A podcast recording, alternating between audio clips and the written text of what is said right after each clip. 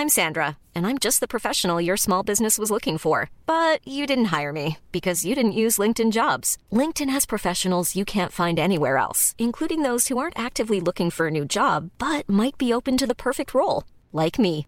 In a given month, over 70% of LinkedIn users don't visit other leading job sites. So if you're not looking on LinkedIn, you'll miss out on great candidates like Sandra. Start hiring professionals like a professional. Post your free job on linkedin.com/people today.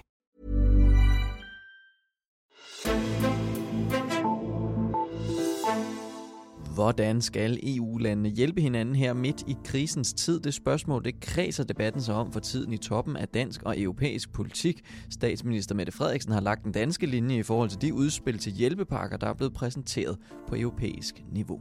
Spanien og Italien de er især i knæ efter coronavirusens haven i de lande, og i sidste uge der meldte Frankrig og Tyskland så ud, at de i fællesskab mener, at Europa skal stille mange penge til rådighed for at få alle ovenpå igen efter virussen. Nu er EU-kommissionen kommet på banen med et forslag, og den samlede EU-genopretningspakke til medlemslandene kan komme til at byde på 5.600 milliarder kroner. Men hvordan skal man så fordele sådan nogle penge? Det er det helt centrale spørgsmål. Skal det være igennem lån, eller skal det være som gaver?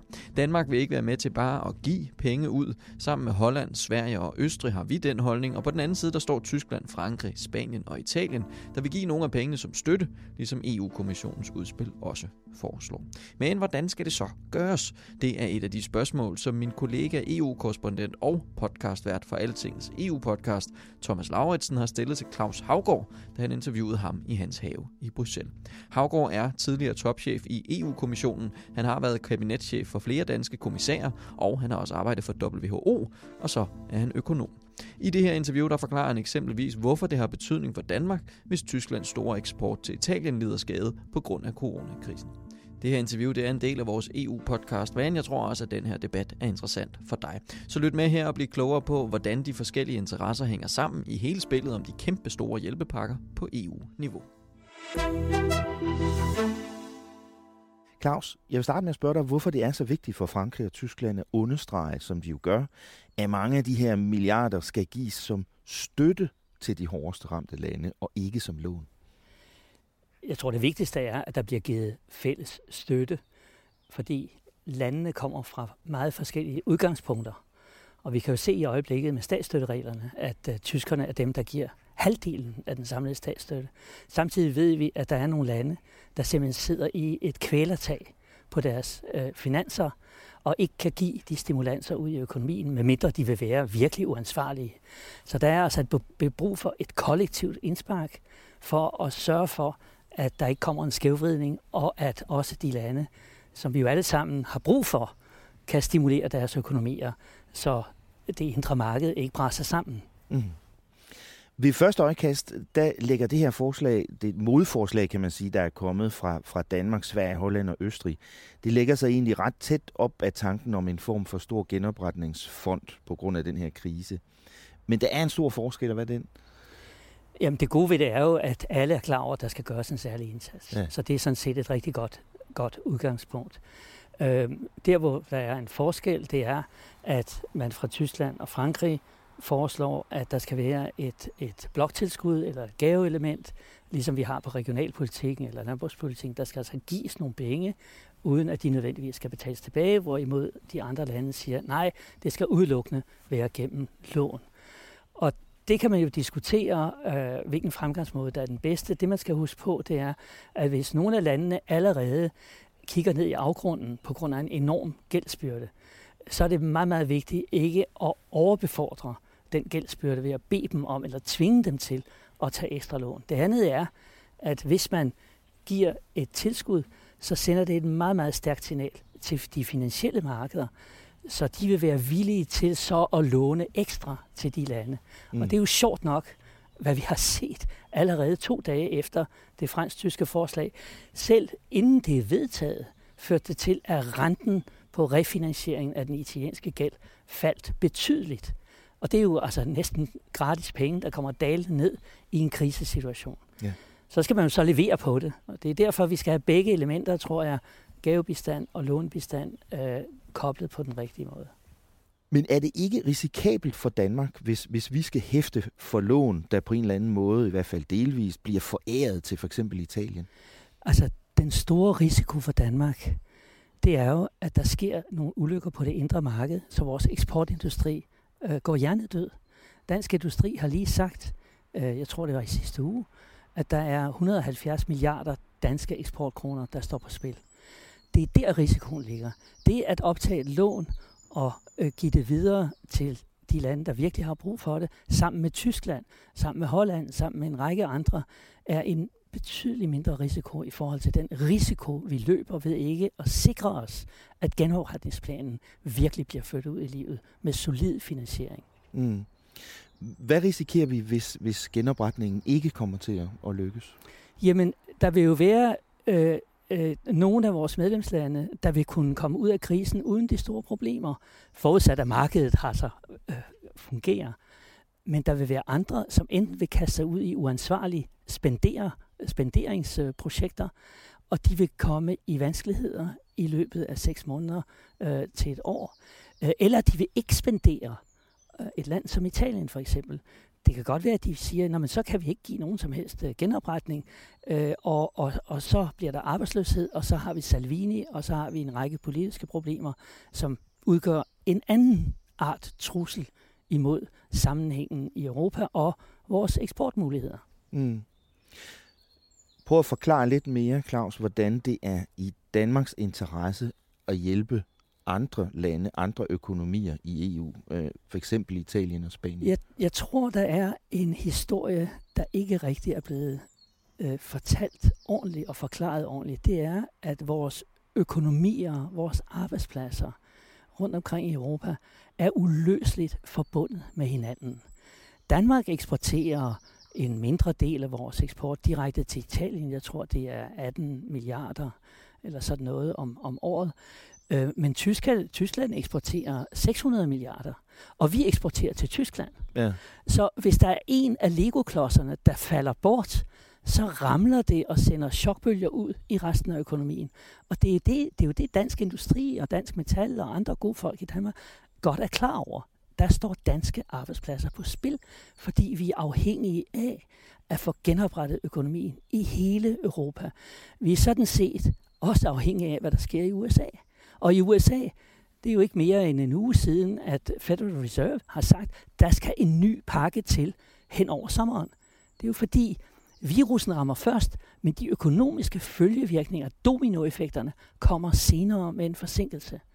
Og for mit eget vedkommende er jeg meget nervøs for, at den her krise går ind i en dødsspiral, hvor man ligesom ikke rigtig er hurtig nok til at få trykket på øh, speederen og få bragt hjulene til at køre igen. Mm. Så alle, alle, alle, alle ting skal forsøges. Men skal de 27 EU-lande i fællesskab, altså inklusive Danmark, bare smide en masse gratis penge til Sydeuropa, altså uden betingelser? Kan man bare sige, okay, vi har alle sammen lånt de her penge, og dem må I få. Værsgo.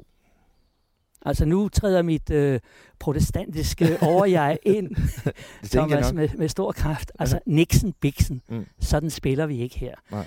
Det er klart, at hvis man giver øh, tilskud, også hvis man opstiller lån, så er der betingelser knyttet til den. Man skal lade være at lade betingelserne se sådan ud, så finansmarkederne begynder at blive nervøse for, at patienten er så syg, så man aldrig kan komme ud af respiratoren og, mm. og, og, mm. og ånde igen. Men jeg mener, at det her det er en fantastisk lejlighed. Det er en gylden chance til at hjælpe hinanden med at få de der økonomier til at fungere bedre. Og hvis jeg skulle give et godt råd, så ville det være at sige, at vi går med til en ordentlig pakke, men vi stiller nogle betingelser om, at der skal være nogle øh, vækstcoaches, der skal være nogle hold, der bliver sendt ud fra kommissionen, gerne i mine øjne, gerne også fra medlemslandene. Jeg mener faktisk, det vil være rigtig, rigtig godt, som sidder i de forskellige landes finansministerier og er med til at få tingene til at fungere og ligesom bringer en ordentlig forvaltningskultur øh, ind i de der lande. Igen fordi, ikke, ikke bare solidaritet, der er ikke blødsødenhed her, men det er i vores egen velforståede interesse. Så du mener, at der for eksempel kunne være øh, embedsmænd fra det danske finansministerium, der, der blev sendt til Italien for at arbejde sammen med dem?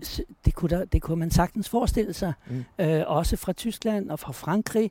Øh, og jeg vil da også egentlig gerne have øh, nogen fra, fra Tyskland eller, eller, eller Italien op i København og lære, hvordan vi, vi, vi ser på tingene. I øvrigt var det jo noget, vi gjorde, da vi tog nogle af de nye lande ind øh, fra Østeuropa. Der var jo folk fra Danmarks Statistik, der var nede og opbyggede statistikkontorer i Slo- Slo- Slovenien. Øh, der var andre, der tog sig af, af, af energiforsyning og den slags ting. Så det skulle man altså, jeg synes, man skulle genopleve den der altså det har jo noget at gøre med at tage medansvar for hinanden og lære hinanden at kende, og så sørge for, at tingene bliver ekspederet på en ordentlig måde. Mm. Det er ikke godt bare at sige, nu stikker vi dem nogle penge, og så rører vi ikke mere ved den bag, og så kommer vi tilbage om fire måneder, mm. og så er det alligevel gået af helvede til. Det går jo ikke. Mm. Det går jo ikke. Det kan jo ikke. Det er jo ingen, der kan forklare heller til skatteborgerne. Så det kompromis, du forestiller dig, det er at sige, vi må acceptere, at en del af det skal være reelt støtte reelle øh, pengegaver, hvis man siger det på den måde, men på nogle meget, meget, meget skarpe betingelser. Ja, øh, jeg, vil, jeg går faktisk, jeg, jeg ser gerne en kombination af, af støtte, som gør, at omkostningerne kommer ned for dem, der skal ud og optage nye lån, og lån, gerne mm. lang, langfristede lån, fint, netop fordi renten er så lav, så det er en fantastisk øjeblik øh, at tage, tage lån i øjeblikket. Men så betingelser betingelser. Og det synes jeg, øh, øh, de fire øh, fra, fra de, øh, hvad skal man sige, øh, øh spareivrige lande, de skal virkelig øh, tage den her chance for at få indflydelse på, hvordan man driver økonomisk politik i ja. de her lande. Lige til sidst, Claus, øh, man kan jo også tale om, om det overhovedet er muligt, selv hvis Danmark, Holland, Østrig og Sverige holder fast i deres modstand. Er det overhovedet muligt for dem at bremse det forslag, der er kommet fra Frankrig og Tyskland, og som jo har støtte fra Italien og Spanien, i et EU, hvor britterne ikke er der mere, så nu er det lige pludselig de fire største lande, der vil det her. Kan vi andre bremse det? Man kan jo altid kaste grus i maskinen og gøre det surt og bittert. Øh, jeg er mere tilhænger af, at man taler sammen og finder ud af, hvor stor skal den samlede støttepakke være, hvordan skal den ordentlige balance være mellem øh, lån og tilskud, øh, og så øh, skal man jo lige huske på, at i det fransk-tyske forslag, der er der jo masser af dansk politik. Der er jo hele den grønne dagsorden, den digitale dagsorden, beredskabssystemet osv. Det er dansk politik. Så jeg vil tage pakken, og så vil jeg stille betingelser. Og så ud over stepperne.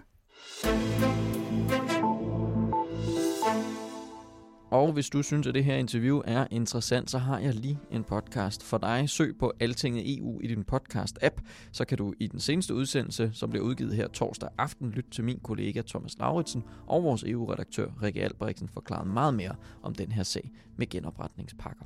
God fornøjelse. Mit navn er Henrik Axel Bugter, og vi lyttes ved.